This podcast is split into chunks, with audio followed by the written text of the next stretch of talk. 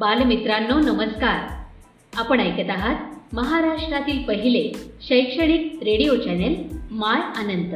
प्रस्तुत करता अनंत English school Satara.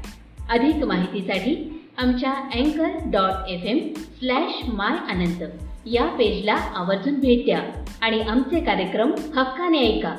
इथे मिळतात तुमच्या पाल्यांना प्रगतीचे नवे पंख आणि तुमच्या चिमुकल्यांच्या स्वप्नांना आकार.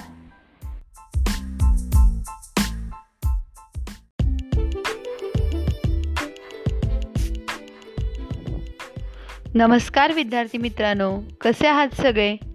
उत्तम असणार हे मला माहीत आहे. कारण की दिवसातला जास्तीत जास्त वेळ तुम्ही आईवडिलांच्या सहवासात घालवत आहात. बरं आज आपण पाठ क्रमांक चार सावरपाडा एक्सप्रेस कविता राऊत. हा पाठ पाहणार आहोत. पण त्याआधी मी तुम्हाला खेळाचं महत्त्व सांगणार आहे. विद्यार्थी मित्रांनो तुम्हाला विविध खेळ खेळायला खूप आवडतात. आवडणारच कारण की खेळांनी व्यायाम होतो शरीर बळकट होते आणि महत्त्वाचं म्हणजे खेळातील शिस्त जीवनालाही वळण देते. काही सांघिक खेळामध्ये आपल्याला एकट्याचा विचार करून चालत नाही तर संपूर्ण संघाचा विचार करावा लागतो. खेळामुळे मनोरंजन तर होतेच पण त्याबरोबर मनाला उत्साह स्फूर्ती प्रेरणासुद्धा मिळते बरं का. दोन चार तास अभ्यास केला की तुम्ही मुलं कंटाळता. पण त्यानंतर थोडा वेळ खेळल्यानंतर तुमचा कंटाळा कुठल्या कुठे पळून जातो आणि अभ्यासासाठी पुन्हा उत्साह येतो. खेळालाही सराव करावा लागतो. खेळासाठी उत्तम मार्गदर्शक अथवा गुरु असावा लागतो. खेळ म्हटले की यश आणि अपयश आलेच. कधी हार होणार तर कधी जीत होणार. मुलांनो हार ही हसत हसत स्वीकारता आली पाहिजे बरं का? हारणारा खेळाडू जिंकलेल्या खेळाडूचे प्रथम अभिनंदन करतो. खेळातून येणारी ही खिलाडी वृत्ती जीवनात फार उपयोगी पडते. जशी हार तशीच जीत. हार झाल्याने खचून जाऊ नका तसेच जीत झाल्याने फुगून जाऊ नका असे सच्चा खेळाडू सांगत असतो. खेळातील हार संयमाने स्वीकारावी तसेच जीवनातील विजय ही विनम्रतेने स्वीकारावा. हे महत्त्वाचं आहे. खेळामुळे सुदृढ शरीर होते आणि असं म्हणतात ज्याचे शरीर सुदृढ त्याचे विचारही सुदृढ असतात. आणि मित्रांनो ज्ञानप्राप्तीसाठी जसे अभ्यासाला महत्त्व आहे ना तसेच बळकट व सुदृढ शरीरासाठी खेळ व व्यायाम महत्त्वाचा आहे. खेळ जीवनातील आवश्यक बाब आहे. मनाला उत्साह मिळतो. जीवनात खिलाडू वृत्ती येते. जीवनातील अडचणी संकटे ह्याच वृत्तीने सहन करता येतात. विजया संयमाने व आनंदाने स्वीकारण्याची वृत्ती अंगी येते. म्हणूनच विविध खेळ खेळून आपले आरोग्य शरीर मन सुदृढ ठेवायचे आहे. ठेवाल ना लक्षात? ठीक. आहे चला तर मग पाठाकडे वळूयात.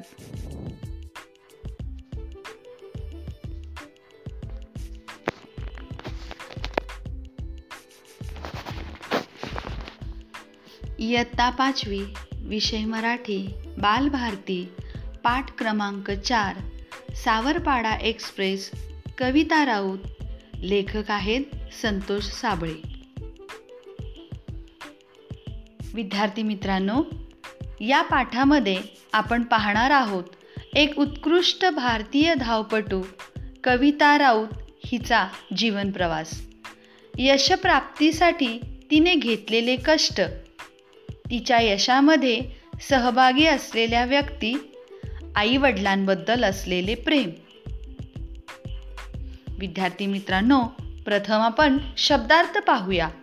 म्हणजे तुम्हाला पाठ समजण्यास सुलभ होईल. शब्दार्थ. दुर्गम म्हणजे जाण्यास कठीण. प्रतिकूल म्हणजे कठीण. पाडा आदिवासी वस्ती. अनवाणी म्हणजे पायात चपला अथवा वाहना नसणे. दबदबा म्हणजे दरारा. दिलासा म्हणजे धीर. कणखर म्हणजे काट किंवा मजबूत. फैलावणे म्हणजे पसरणे. दाम्पत्य पती पत्नी प्रचिती अनुभव. गहिरे नाते दृढ किंवा घट्ट नाते. नागली नाचणी. एक प्रकारचे धान्य. कसूर चुकणे. दौड म्हणजे पळण्याचे कसब. विद्यार्थी मित्रांनो आता आपण पाठ पाहूया. सावरपाडा एक्सप्रेस कविता राऊत. दुर्गम भागातील रस्ते म्हणजे मातीचा धुराळा. पाण्यासाठी वनवन करणे हा रोजचा दिवस. अशा प्रतिकूल परिस्थितीत कुरकुर न करता हार न मानता जीवन जगणे म्हणजे एक दिव्यच. अशा खेड्यापाड्यांमध्ये गुणवत्ता असते पण ती शोधावी लागते. असाच एक डोंगरदऱ्यांनी वेढलेला आदिवासी पाडा. पाण्याच्या शोधासाठी तिथं मैलोन मैल भटकंती करावी लागे. त्याच आदिवासी पाड्यावर अनवाणी पायांनी चालणारी लाकूड फाटा गोळा करणारी एक मुलगी. तिने राष्ट्रकुल आणि आशियाई क्रीडा स्पर्धेत भारताचा दबदबा निर्माण केला आणि ऑलिम्पिक स्तरावर झेप घेतली. या आंतरराष्ट्रीय धावपटूचे नाव आहे कविता राऊत आणि त्या पाड्याचे नाव आहे सावरपाडा. हा पाडा नाशिक जिल्ह्यातील त्र्यंबकेश्वर तालुक्यात आहे. कविताचे बालपण निसर्गाच्या सानिध्यात गेले. तिची आजवरची वाटचाल एक दीर्घ साधना बनली आहे.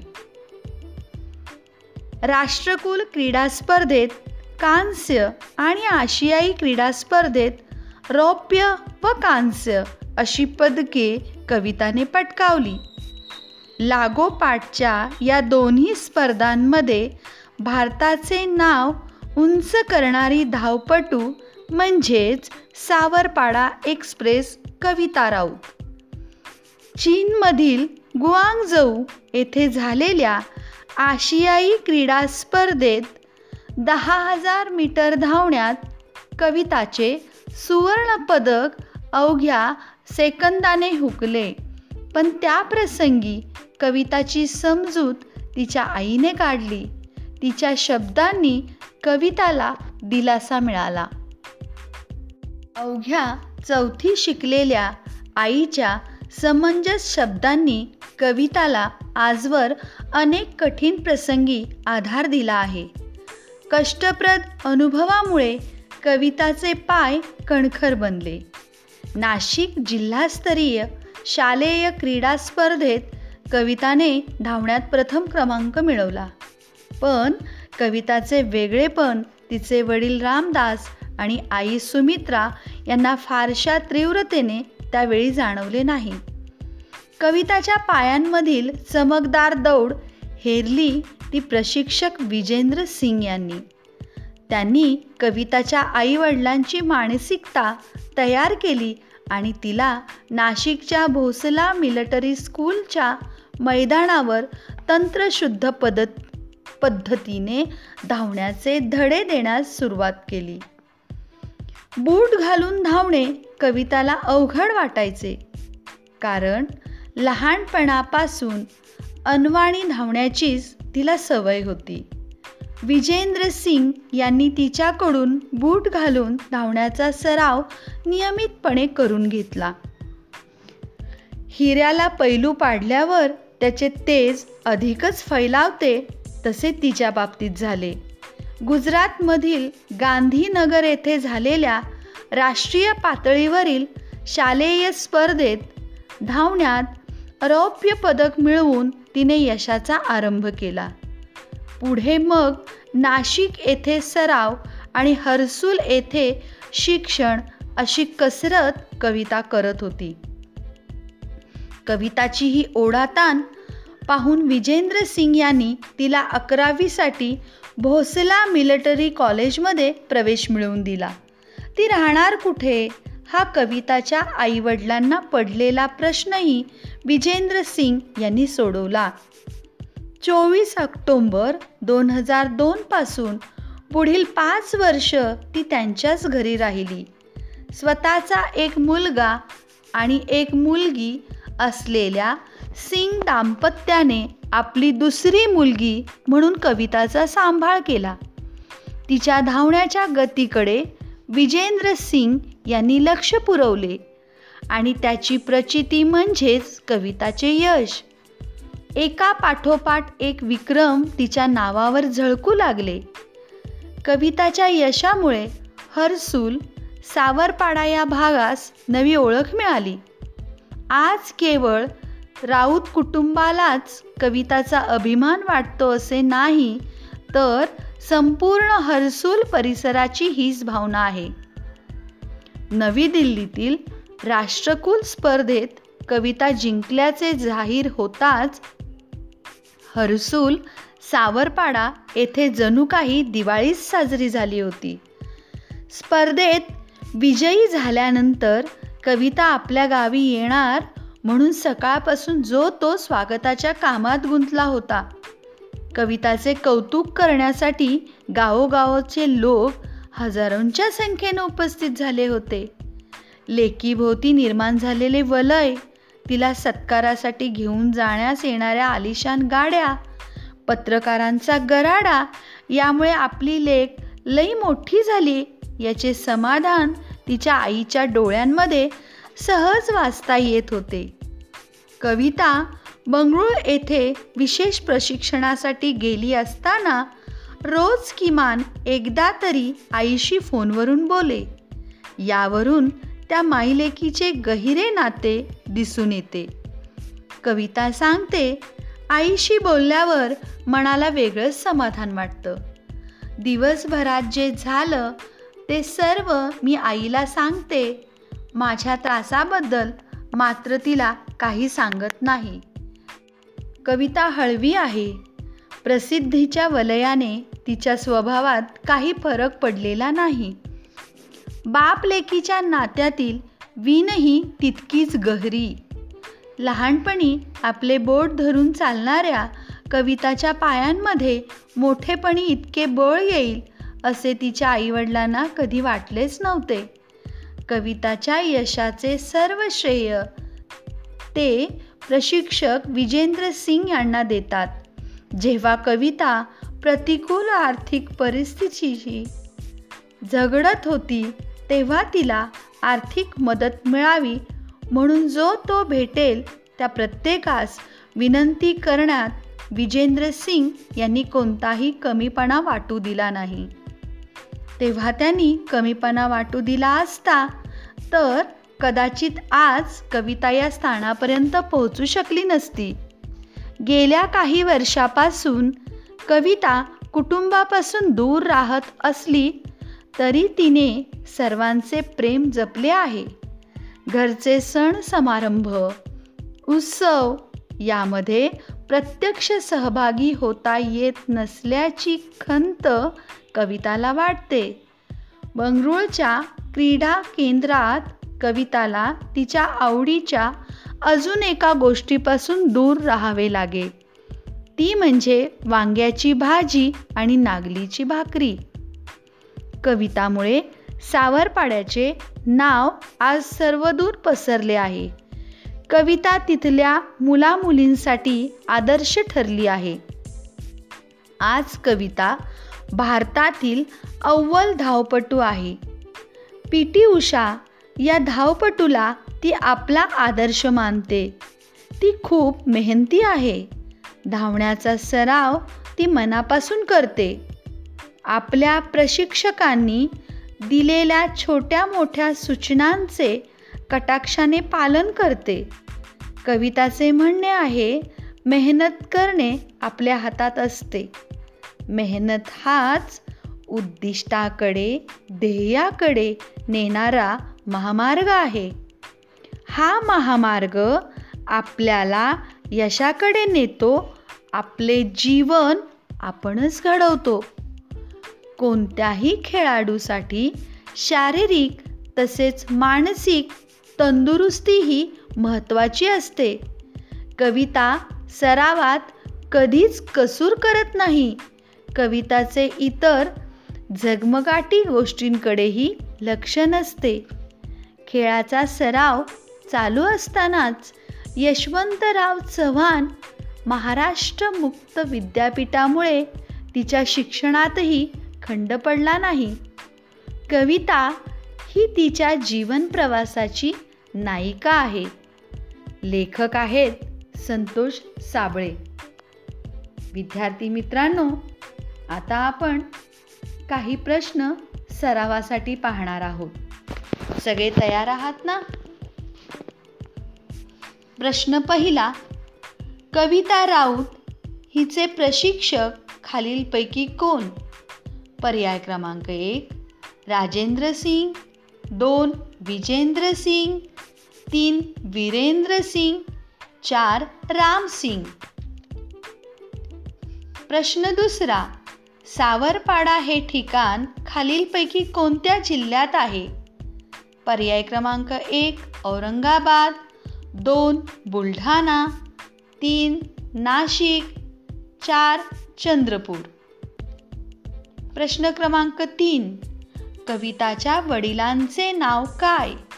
पर्याय क्रमांक एक श्यामदास दोन रामराव तीन विष्णुदास चार रामदास.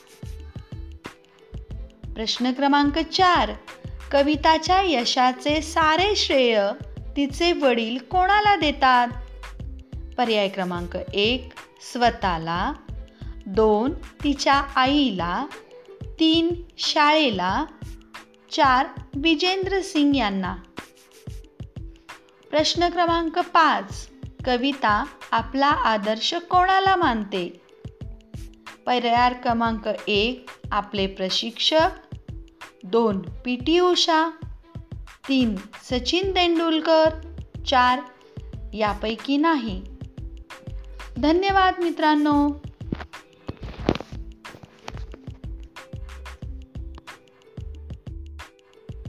आवडला ना पाठ? पाहिलत ना मित्रांनो? कविताने सर्व अडचणी समस्या यावर विजय मिळवून आंतरराष्ट्रीय स्तरावरची धावपटू झाली. आता आपण स्वाध्यायाकडे वळूयात. स्वाध्याय क्रमांक एक तुम्ही सर्व पाठाचे शब्दार्थ लिहायचे आहेत. दोन पाठातील जोड शब्द शोधा व लिहा. तीन पाठाचा स्वाध्याय सोडवा. चला तर विद्यार्थी मित्रांनो भेटूयात पुढील सोमवारी. धन्यवाद.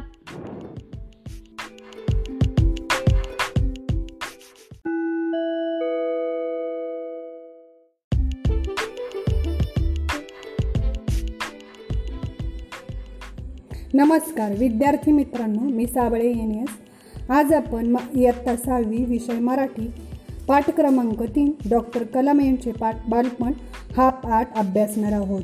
या पाठामध्ये प्रतिकूल परिस्थितीवर मात करत शिकण्याची जिद्द त्यांच्या जीवनावर आईवडिलांचा पडलेला प्रभाव आणि बहीण भाऊ यांचा संवास यातून डॉक्टर ए पी जे अब्दुल कलाम यांच्या बालपणीच्या जडणघडणीचे चित्रण या पाठातून केलेलं आहे. हा पाठ विंग्स ऑफ फायर या आत्मचरित्रातील माधुरी शानबाग यांनी अग्निपंख या नावाने अनुवादित केलेल्या पुस्तकातून घेतल्या प्रसंग घेतलेला आहे. विख्यात अणुशास्त्रज्ञ भारताचे माजी राष्ट्रपती मनस्वी वृक्षप्रेमी हाडाचे शिक्षक आणि बालप्रेमी.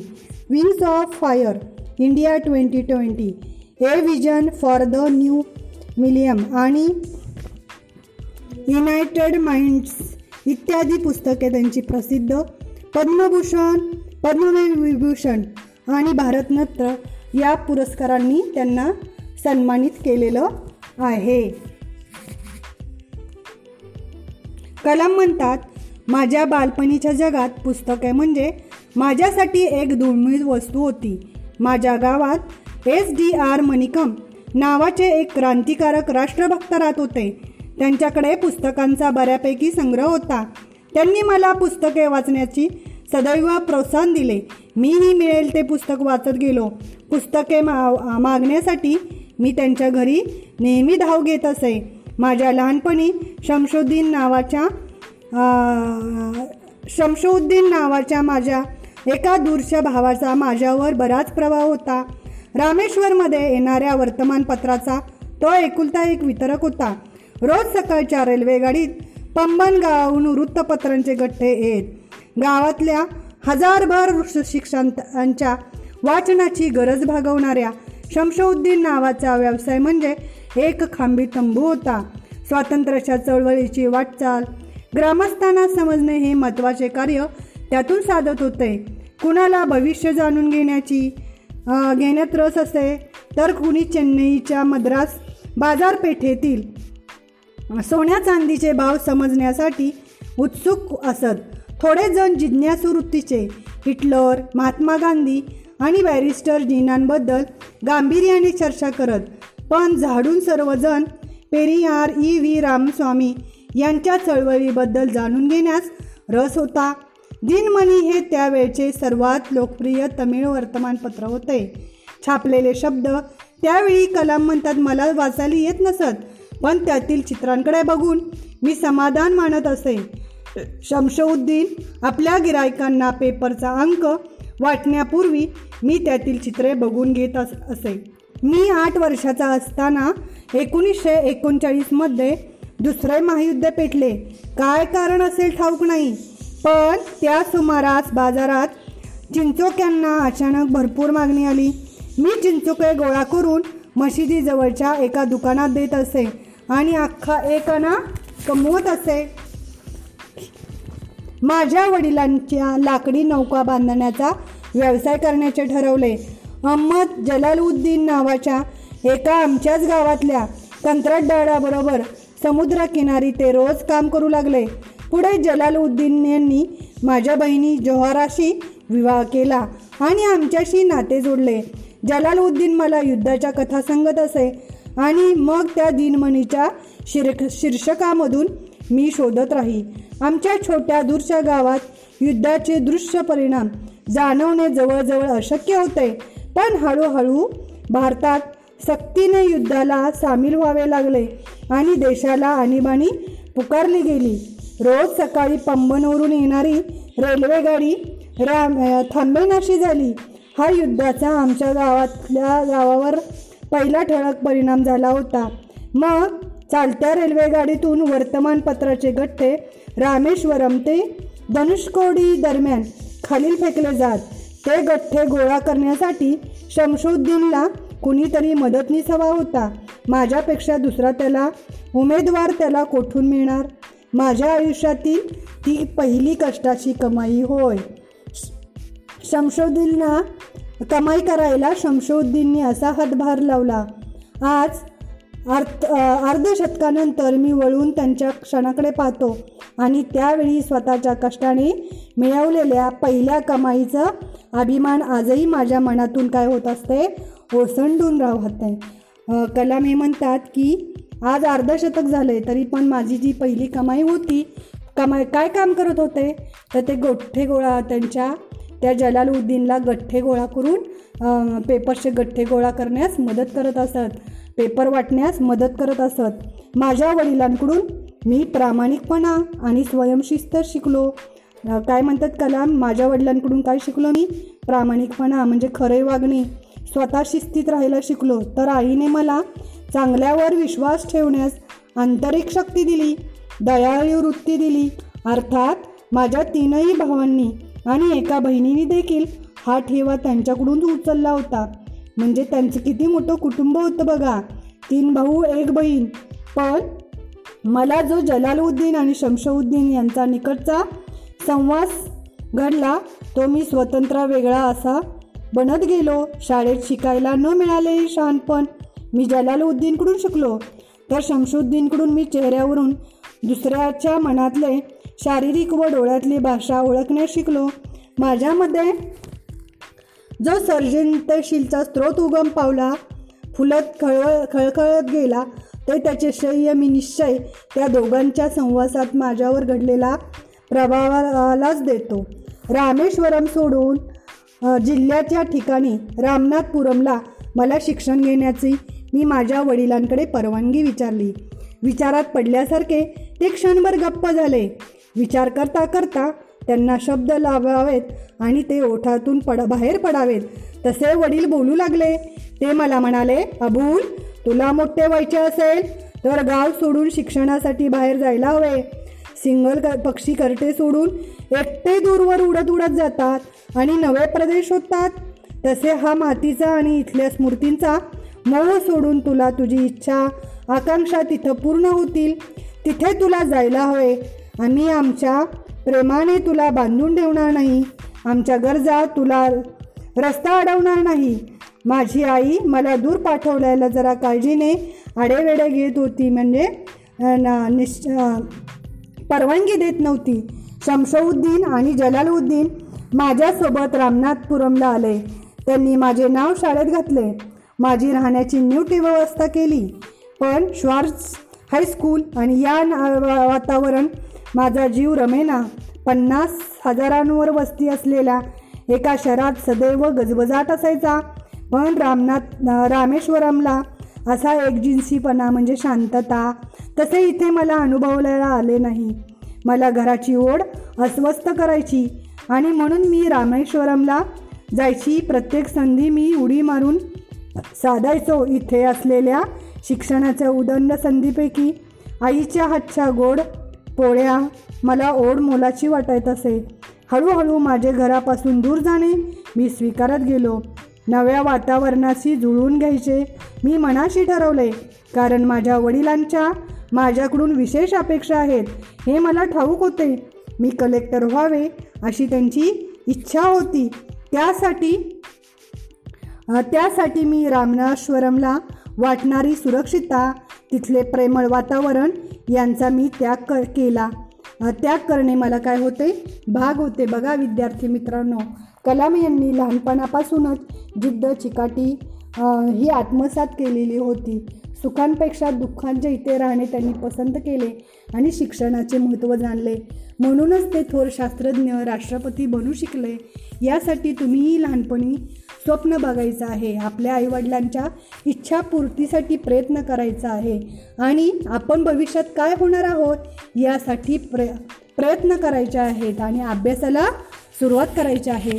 डॉक्टर कलाम यांचे पालपण हा पाठ तुम्हाला कसा वाटला? आवडला का? आवडला असेलच याची मला खात्री आहे.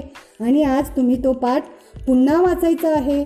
त्यातील कठीण शब्द जोडाक्षर लिहायचे आहेत आणि स्वाध्यायही तुम्ही तुमच्या मनाने पूर्ण करायचा आहे. पुन्हा भेटूया आपण पुढच्या सोमवारी. नमस्ते.